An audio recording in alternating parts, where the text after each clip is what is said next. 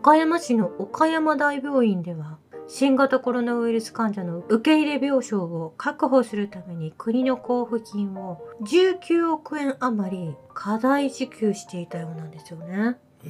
え。これ岡山だけではないと思うんですよね。えうん。これ取り締まりが進んでいるということだと思うんですけれども。もうヒヤヒヤしてるんじゃないですか？強制的に接種を進めたりとか加担してしまった病院そういった方々が続々と出てくる予感がしますよね。そうですねそしてなんとビル・ゲイツ氏がウクライナ政府は世界でも最悪レベル腐敗し少数の富豪が支配している国民にとって不幸なことだとビル・ゲイツがそんなこと言ってるわけですか？はい。まあウクライナという土地は非常に場所としては素晴らしいんですが、戦後再復興すれば大きな希望はあるでしょうとおっしゃられているんですね。えこれ今までビル・ゲイツ氏はウクライナについて語ったことがなかったと思うんですけれど、えはいこれまた何の目的でこのようなことをおっしゃられているのかなと思いますよね。えそしていろんな武器が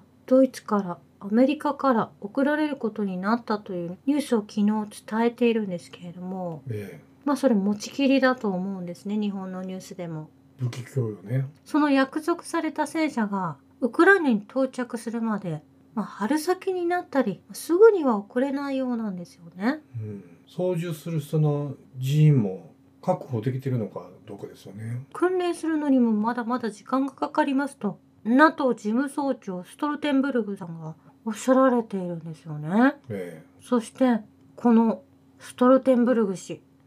NATO はこれまでもそしてこれからもウクライナの紛争の当事者にはならないと述べているんですよ。えおかしなこと言ってますよねえロシアとは戦えない、まあウクライナに任せてきたということだと思うんですね。まあ NATO はウクライナの中にいたわけですけれどもはい直接ロシアとはいえいえ戦ってませんよというようななんか尻込みをしているような様子なんですけれども。はいアメリカの ABC 放送ではアメリカ製のエイブラムス戦車はウクライナ軍の手元に届くのはおそらくは1年以上先になるだろうと報じられていたりとか。うん。もう全然このウクライナ紛争に関して引き気味これ終わっているんだなと思えなくもないでしょうか。このアメリカのネオコンヌーランドたちとまあアメリカは分断を煽ってクーデターを仕掛けてウクライナ国民ごと使い捨てにしてしまうとこの春までにはこの紛争終わると言われているんですよね。ええ。でももう終わったんでしょうね。うん、そしてアメリカのトランプ大統領もアメリカとロシアが協調するのはいいことだ。2つの核大国が衝突してもいいことは何もないと今おっしゃられているんですね。はい。まあ、これ敵対しているのがアメリカであったということを伝えていらっしゃると思うんですけれども、え。まあ、この紛争が始まった時はロシアの戦争は方法として間違っているというような発言をなされていたんですけれども正しいことをこのタイミングで今おっしゃられるようになったような気がするんですけれども。えだからその武器戦車供与の話もすごい急に盛り上がってますよね。うん。でビル・ゲイツの発言ストロデンブルグの発言ヌーランドの発言トランプの発言となんかみんな急にウクライナの話をしだしておかしくないですか？ええ。これはもうやっぱり集結したってことでしょというのも私が思うところ2日前に核兵器を搭載したロシア軍艦のフリゲートアドミラル・ゴルシコフが大西洋に陣取っているというニュースが大きく取り上げられていないのでうねちょっとこれを様子を見をして記事を置いていたんですけれども、えはいまあそこから極超音速ミサイルジルコンがアメリカ領土に攻撃できるように配備されていたんですね。えーそしたらもうアメリカもロシアによってまあ、包囲網になってしまった。もうこれ私将棋で例えると罪だと思うんですね。えまあ、それによってビル・ゲイツ、NATO のストルテンベルグ、ヌーランド、トランプさんまでもが、ー白旗を上げたってことですよね、うん、まあ、この戦争を止めようと思えばもっと以前から強く発言すべきだと私は思うんですね。うん。まあ、このロシア海軍のフリゲート艦がもうアメリカを射程に入れている。えもうそこから言論が変わったということをやはりニュースは報道できないんだと思うんですね。えうん。これですからロシアがこの紛争をもうちゃんと止めるところまで、持っていけてるっていうことですよねえ。え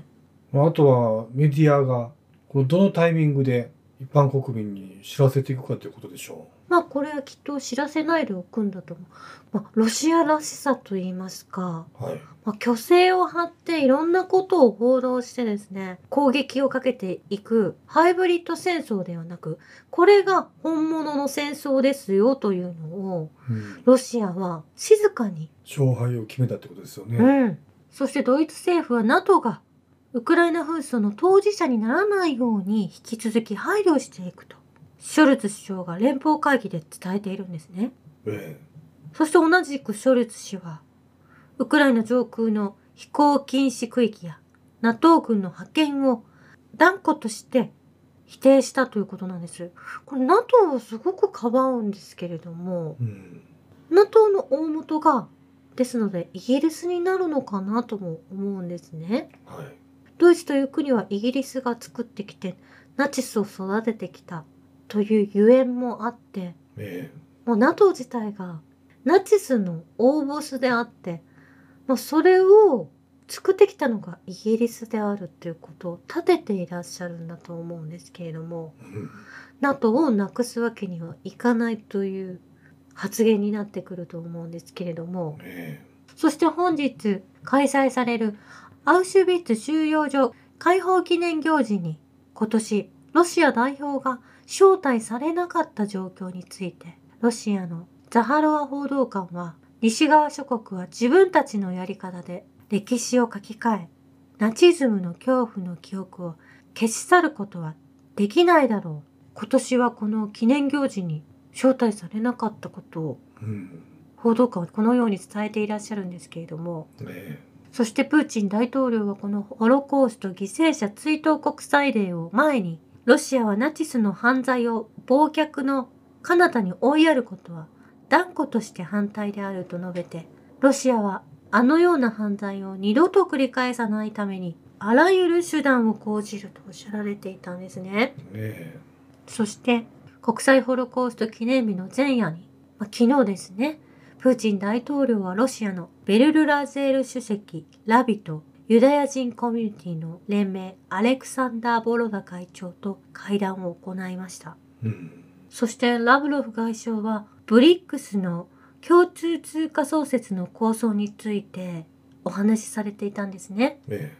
もう西側のメカニズムは頼りにできないということで、このブリックス共通通貨基金について、まあそれらを構築していこうというお話をなされているんです。えはい。まあそれらに参加したい方々に向けてのお話だと思うんですけれども、ええ着々と次の時代に向けて準備を進めていってますよね。うん。そして一つ残念なニュースが、全豪オープンにジョコビッチのお父様も応援に向かわれていたんですけれども、はい。私たちジョコビッチさんをかなり追っていた時がありますよね。えワクチンの問題で。一旦オーストラリアに入国していたにもかかわらず追い返されてしまったという事件があったと思うんですけれども今回は全豪オープンに非接種者であるジョコビッチさんを受け入れるオーストラリアの体制ができていたというようなあの嬉しい内容ではあるんですけれどもええ。まあ、それを応援する父親のジョコビッチ氏のお父さんですねえはい。ロシア国旗を持ってロシア人万歳の動画を上げてしまったようなんですね。それ別にいいんじゃないですかね。うん、それに対しウクライナ駐オーストラリア大使が父親のジョコビッチ氏を入場禁止にするよう要請を出しているんですよ。ええそしてまたジョコビッチ氏に対し個人的に謝罪し、ロシアの侵略に対する自身の姿勢を明らかにするよう求めているということなんですね。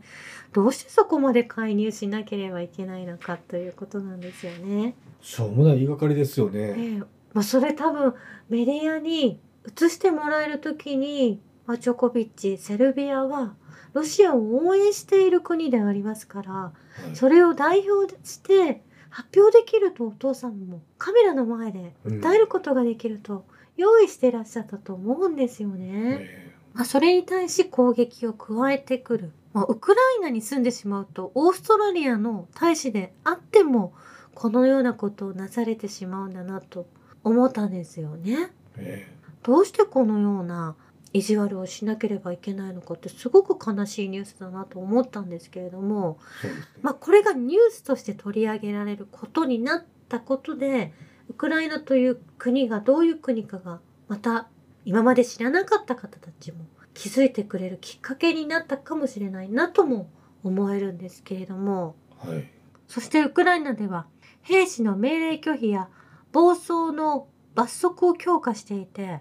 これ AFP 通信で伝えてるんですけれどもウクライナ議会のウェブサイトに公開された改正法によると司令官に対する脅し戦場からの逃走飲酒なども対象とされているということなんですね。はい。有罪とされた場合は裁判所が減刑をしたり執行猶予を与えたりするのも禁止されるというぐらい切羽詰まっているということなんですよね。うん。そしてすごく気になるニュースがウクライナのアルテミウスクという町に住む17歳の少年がもうすごく勇敢な少年だと思ったんですけれども彼はメッセンジャーでバフムートとバフムート地方におけるウクライナ軍の位置人員移動戦闘位置のグラフィック座標をロシア軍に送信していたんですね。これ一般の子供ですよね。ええですが先日捕まってスパイ行為で最大15年の懲役となりええ交換リストに載せられたということなんですね。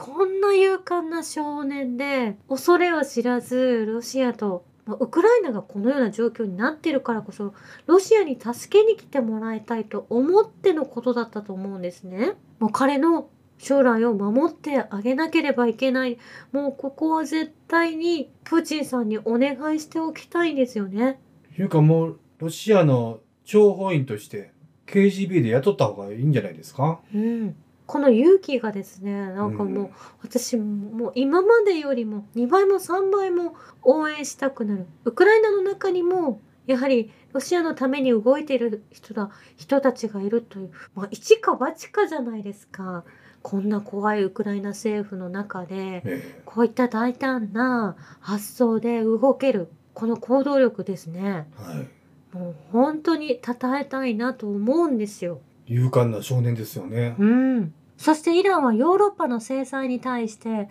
行動を起こすと発表しているんですね。まあ、イランに制裁をたくさんかけてきているわけですね。ヒジャブの問題ですとか、もう女性を差別しているかのように、イランをプロパガンダで潰そうとしているわけですけれども、イランの方もヨーロッパ側の3つの団体、